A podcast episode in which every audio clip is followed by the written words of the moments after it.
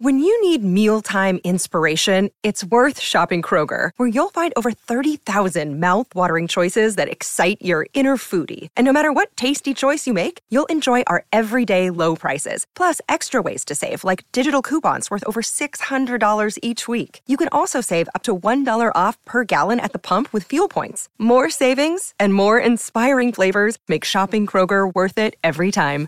Kroger, fresh for everyone. Fuel restrictions apply. Another day is here, and you're ready for it. What to wear? Check. Breakfast, lunch, and dinner? Check. Planning for what's next and how to save for it? That's where Bank of America can help. For your financial to-dos, Bank of America has experts ready to help get you closer to your goals. Get started at one of our local financial centers or 24-7 in our mobile banking app. Find a location near you at bankofamerica.com slash talk to us. What would you like the power to do? Mobile banking requires downloading the app and is only available for select devices. Message and data rates may apply. Bank of America and a member FDIC. This is episode three of our 10 part romp through the Lions tour of South Africa in 1997. We've got another familiar voice to meet at the start of this episode, so let's bring it on. The full story of the 97 Lions in South Africa. Inside the tour. There's a difference for playing for the Lions and winning with the Lions. But that's a kind of horrible thing to have in your head. It's a great thing if you can balance it properly, but it's horrible too. It was like a clash of stags. That's what it was like. They were, jeez, they were huge. I'm Keith Wood. I was the Lions hooker in 1997. You don't want to let the guys down. You know, that's that's a big thing.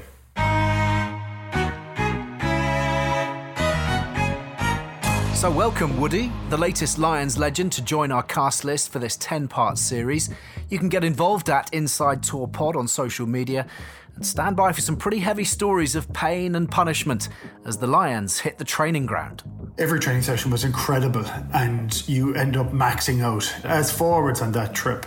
There was afternoons where you're just sleeping for the whole afternoon to try and get over training sessions. It was pretty relentless. The physicality that we went through, and particularly the forwards went through, will never ever be repeated. It was brutal. It really was brutal. Well, I can remember the first training session that we had. It was about two hours, two hours, 20 minutes. And I can remember the sense of, I don't know whether it's disgust or um, disbelief for the fact that we were training for two hours, 20 minutes, and the back seemed to be having a conversation, and we were already killing ourselves. We went straight into the idea of we need to be tougher, stronger, fitter, faster sort of thing. I'm Matt Dawson, and I played scrum half on the Lions tour in 1997. Unfortunately, it, it, was it was part of that era of professional sport, professional rugby, when if you were in an international side, you probably would meet on a Tuesday and Wednesday if you're a club side, you train on a Tuesday and Thursday night. Oh, it's professional, right? Well, you can do all of those. You can do everything every day, all day, and that's what we did. You know, if you did a training session, you you could feasibly do contact three, four days on the spin, and yeah, I mean, it, it absolutely took its toll. But it, but we needed to be technically and tactically better than them. We were never going to be physically better than them. I think a lot of that actually came from the players themselves. James Robson, team doctor. We had um, likes of Taity and John Bentley coming in, having been in, in rugby league, and I think they brought an enormous element of a, a different training ethos in those days. And I could see them actually showing some of the guys how to do certain things in the gym that perhaps they weren't used to and were of value. I don't think many of the rugby union boys had, had, had trained with such intensity. Uh, all right, the forwards will have done when they've been doing the scrummaging practice and, and what have you, but you know, the, the, the, standards we set for training. I remember barking at when I was inciting somebody to hit the shield that I was holding, and one of the players said, Ben, just calm down, we're only training. And I snapped it. I said, That's how we should train. You know, that's the way that we should be training. I think in 1997, it was largely a case of, of, expecting big collisions. In this country, I'd regarded the specimens that I saw before me were some of the biggest guys that I'd worked with. And all of a sudden, we're faced with even bigger guys. It was simply big men playing bigger men.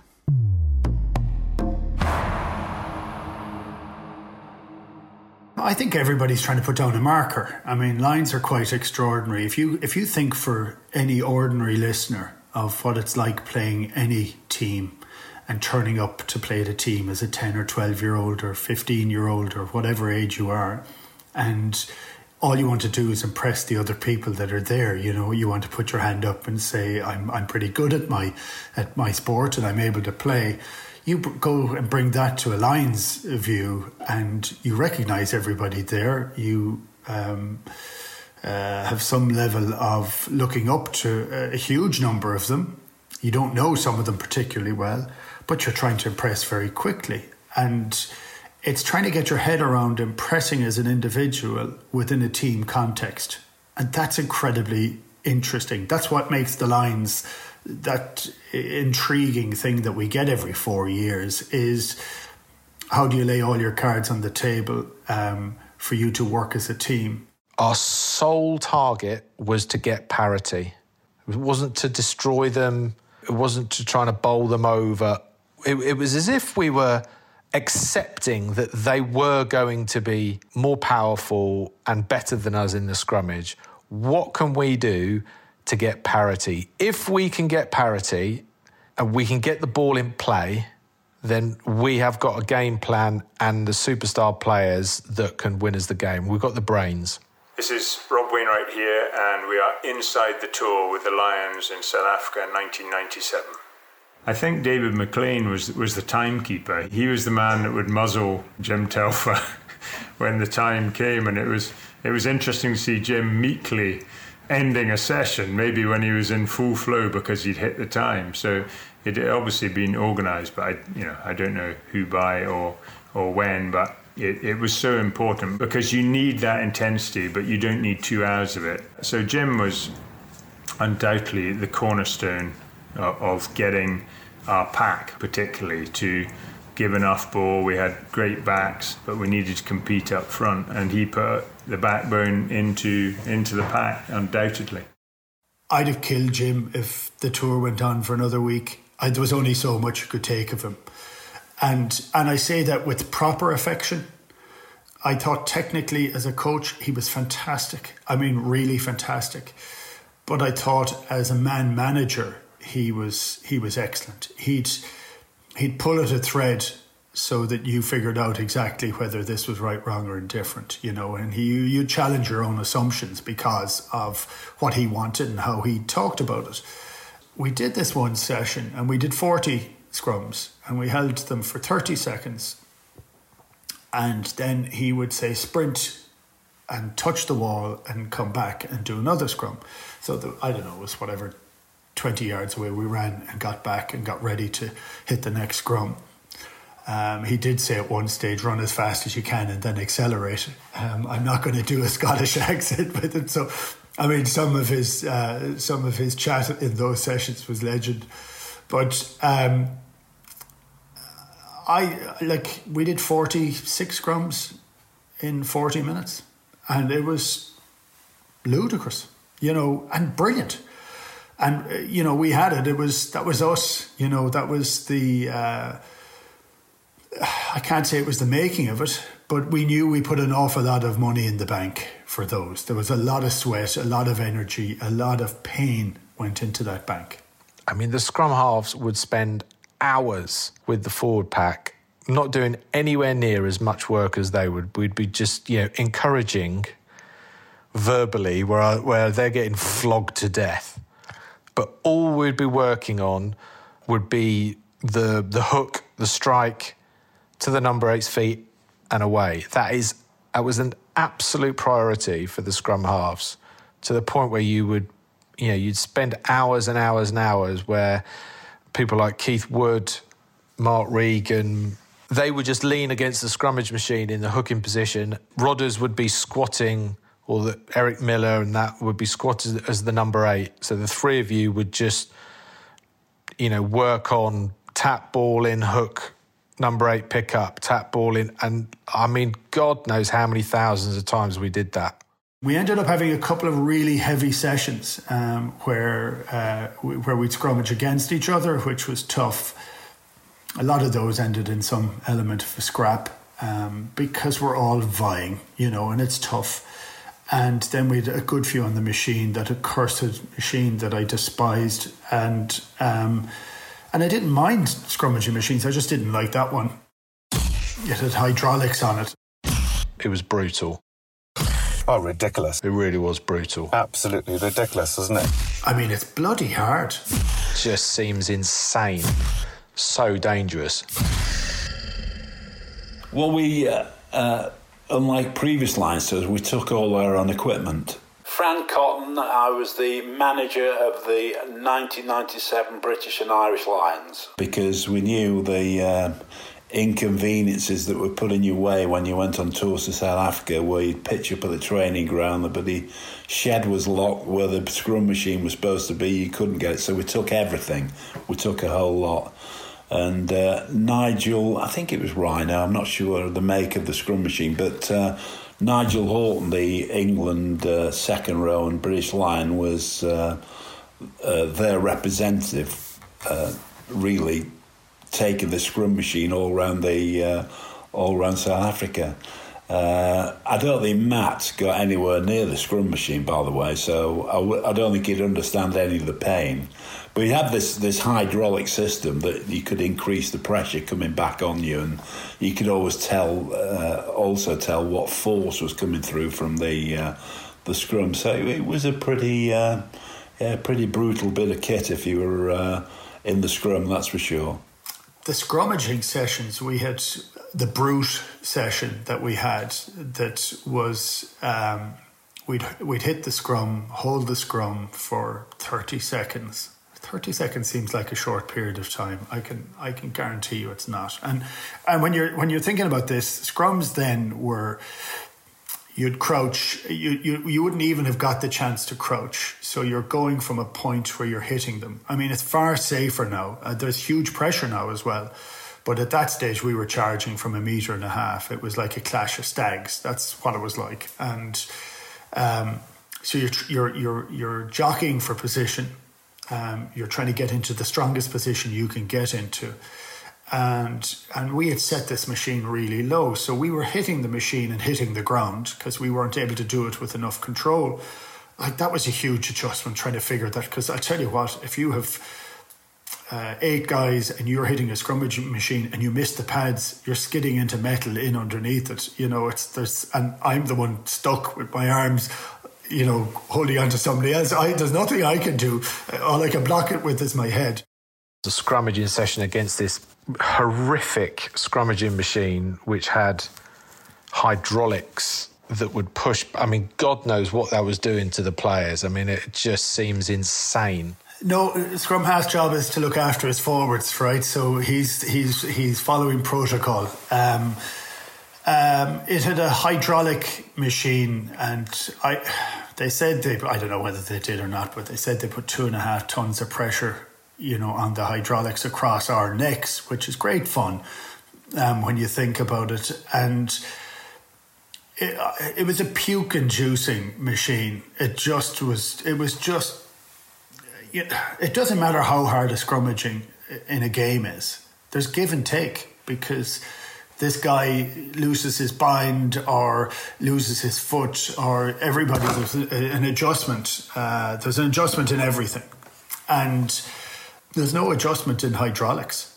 You're, I mean, you're trusting somebody to take a little bit of pressure off, but there's there's no human real adjustment in it, and you're you're hitting the scrum and you're holding the scrum for a period of time, and it's it's horrible. I mean, there's no joy in that. I don't. If anybody says there was joy in that, they're lying. They have to be lying, or else they're total masochists because it was I, it's just a rotten machine.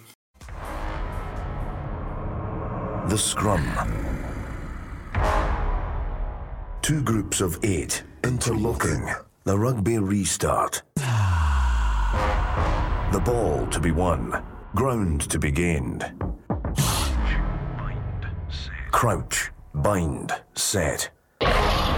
Victory at the scrum, a psychological conquest. A tactical masterstroke. Scrummaging is something entirely different. The Scrum. The Scrum. Rugby's brutal battleground. I mean, it's bloody hard.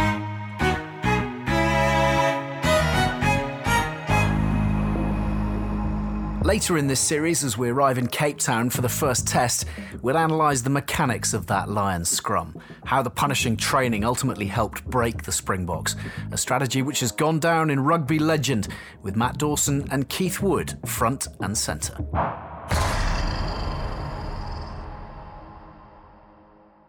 It's about body position for general play, it's about running lines, support lines, it's about. Um, uh, vocalizing where you are. You know, um, it's trying to understand the nuance of all the other players. And the more training you do for guys that you're not used to playing with, um, the better you get to understand them. So all that happens. Scrummaging is something entirely different. But there was one guiding principle was that we couldn't really um, outboss guys that were huge so even didn't matter if we the biggest pack that we had out there, we had some pretty big guys. Um, were we going to be good enough to compete with them at their weight, at their height?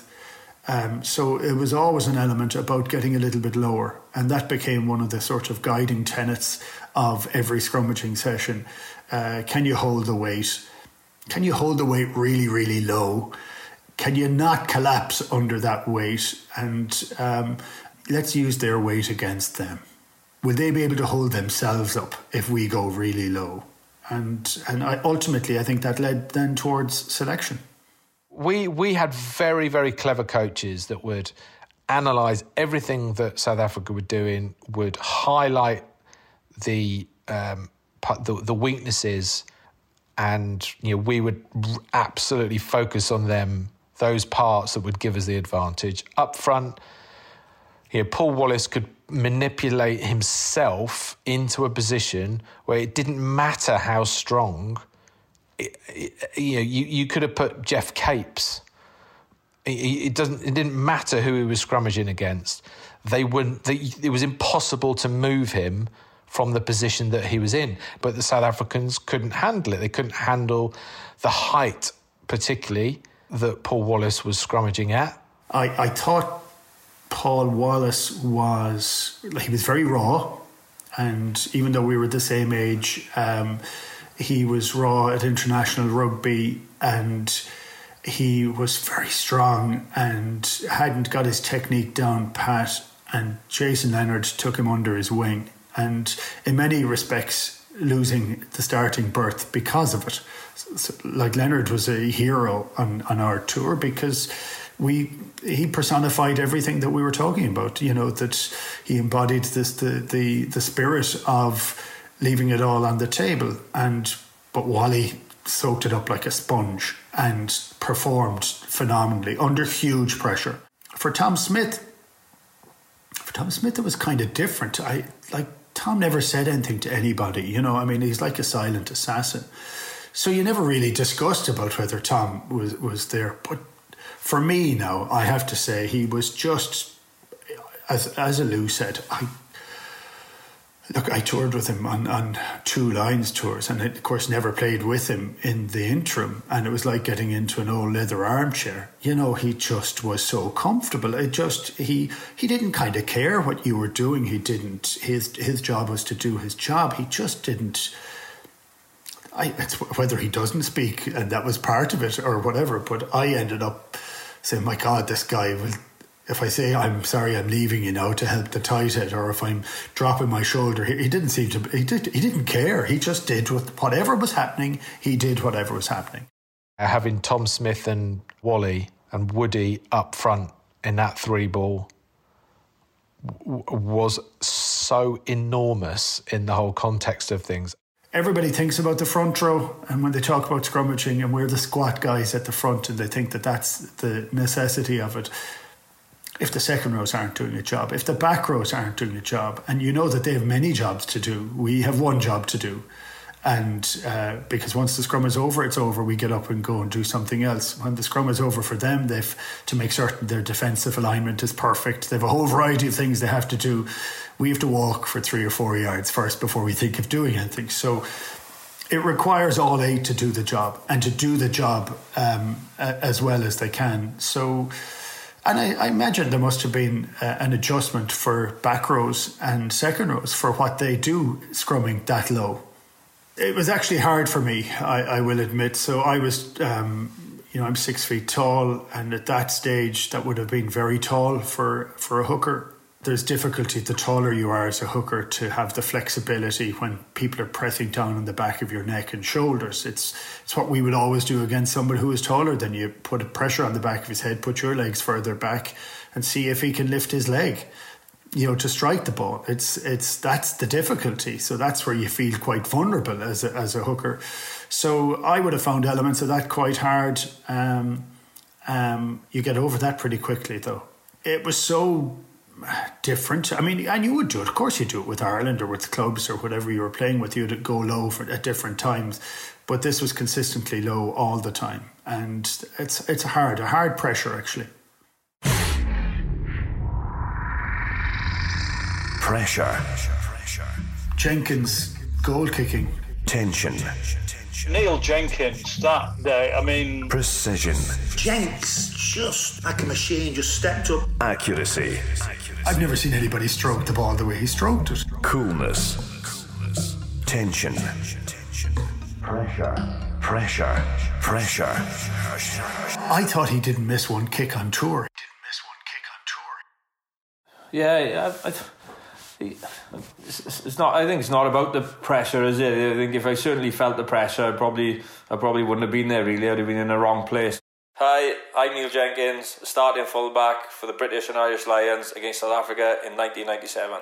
When you're there, you I was very lucky. I had Dave, I was working with Dave as well. Dave Alred, who was, you know, he's exceptional. Dave, he's he's, he's the best out there even today. There's no doubt in that. He's incredible what he does, and um, and you know, as the first time I'd come across, really, I'd had a little bit of time when I was with Adidas, uh, but uh, but obviously being Welsh, Dave being English he's working with English guys. He's not so much working with us, you know. So um, it's the first time probably a really, you know, I did, as I said, a little bit of uh, with Dave prior to that, but not a great deal. But you know, working with him on that tour, working incredibly hard from from day one. Um, I, I always use sand um, leading up to that tour, and I went with Dave and I used a kicking tee for the first time and uh, I felt, you know, when I was looking at the amount of work that we were doing, it's probably more. It was easier for me to use a tee and to change the way I was doing things a little bit because um, the amount of work we were actually doing, I didn't really want to be carrying my sand bucket around with me left, right, and centre, and all around South Africa. So uh, I think that would, I think that would have worn me out if I'm honest. Uh, but yeah, no, we used to we used to work incredibly hard with Dave, and um, I, I, really enjoyed it. Re- uh, he's a good guy, you know. For me, I really get on with Dave, and um, I really enjoyed the time that we spent together on that tour. It was incredible, really. But the amount of work that we put in from day one up until the end was was incredible, and uh, I think that put me in good stead for when the pressure moments come in in these test matches. That you know, you know full well as a kicker, the amount of work you do leading up to a game is is is as important as what you do in the game, if not more important, and uh, puts you in a good frame of mind. But it's, it's it's your job. It's what you do. You prepare week in week out to do that really, and it's I I, I feel is expected of us really, and that's why we do it. Neil and I had, had, had had the privilege of playing rugby. I'm Scott Gibbs, together for different districts, so up against each other and playing with each other, for each other uh, on the same team since we were probably eight years of age. His talents and application and dedication to the game were familiar to me, that there is no doubt. Um, to to ask a player of his magnitude to play out of position in such a dislocation from 10 to 15 is was you know was enormous Look, I'm, I'm not a full back, full stop. I'm not going to lie. I played in the Five Nations for Wales. Um, Arwel was playing at 10, and Kevin Bowring always said to me, always felt that he wanted our best players playing. So it was probably me moving position, um, which, you know, again, look, Arwel's a, a talented rugby player, very good rugby player, but I wasn't overly keen on that, if I'm honest with you. Um, playing for Wales and playing for the Lions is two separate things, I can assure you. Um, we were, weren't great defensively for Wales, but the Lions were incredibly defensively, so it probably helped me out no end. Um, you know, I'm not the quickest. I know I'm not the slowest, but playing a full back, you need some wheels as well. Like, but I suppose what helped me was was that red that red wall that was in front of me really, and the defense was incredible. So you know, not not about worried or nervous or stuff like that, but you know, it's just you know, it's it's another Test match on it and a, and a huge one, and you know, I've been used to some of them with Wales. We played some big games for Wales, but yeah, once once we were picked and I was involved, I was really looking forward to it, to be honest, and. Uh, I knew there wouldn't be an awful lot coming through my channel, so that, that that was a saving grace in that regard as well. I thought he didn't miss one kick on tour. He missed plenty, but I actually I felt I jogged back to the halfway every time he had a kick. Um, just presumed that was the case for him because I just I've never seen anybody stroke the ball the way he stroked it. I mean, the most uncomfortable man at 15 of all time, and the most essential man to to kick a ball of all time. I, would be pretty simplistic for me. It was literally just my, my run up was key for me. I'd always, you know, I'd have four steps back, two and a bit to the side. Um, I always needed to be in that right position where I felt, um, you know, I was I was in control of what I was doing really. Um, and that, that's that's it would be as simple as that really. I always I didn't like to get too quick. I'd always control my run up, and it was my follow through was probably the most important thing for me really. Um, it, it, it, it was never that complicated. It never is that complicated. Um, as I said, the most important thing for me was was the practice I did in the week. If I never did the practice, I always felt a little bit vulnerable. If I'm honest with you, um, I was one of them people that would like to put myself through the through the mill in the week, work hard, and then I, I more often not would be in a very good place come Saturday, and um, and that's why I enjoyed the tour with Dave and stuff, and the amount of work that we did in the week. One of the key elements before we, we departed, I remember vividly Geech telling us is it's not what we do on the training field is going to win us the, the test series. And what he meant by that was there's a lot of guys in this tour that have played 40 plus games. So trying to flog them during this eight week period, we're not going to get the best out of them. So, you know, it was a clear focus on preparing well, showing up, being on time, and making sure that we can keep that intensity there for 45 minutes to an hour and no more.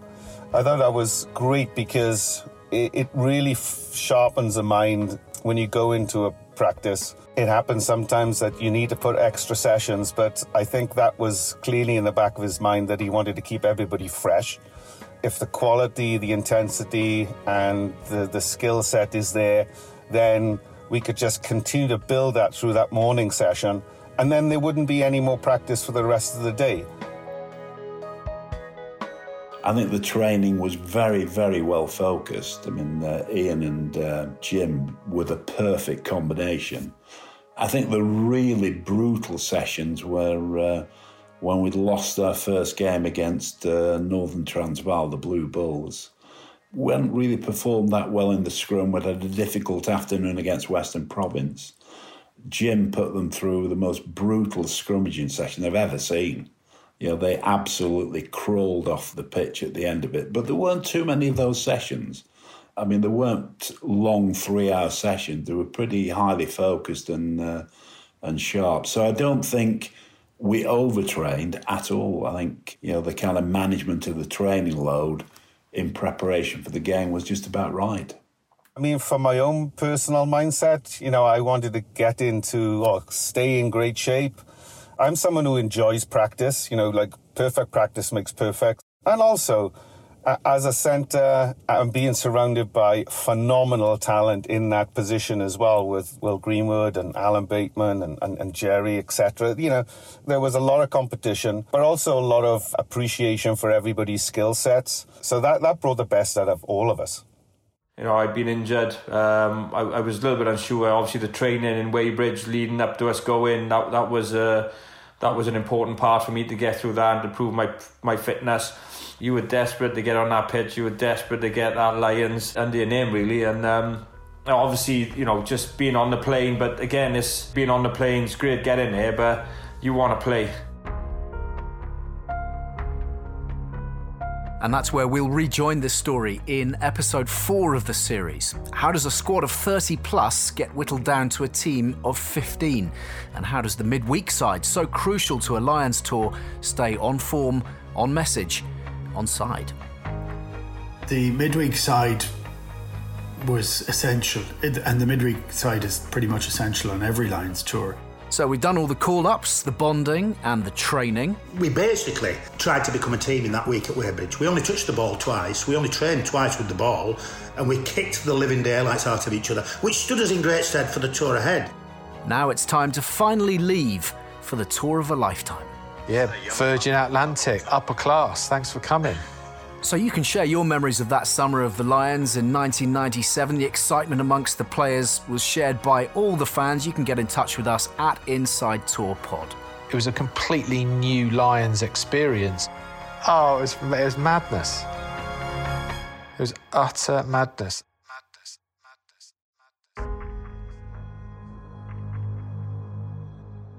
Inside the Tour is a 94 19 production for Audi.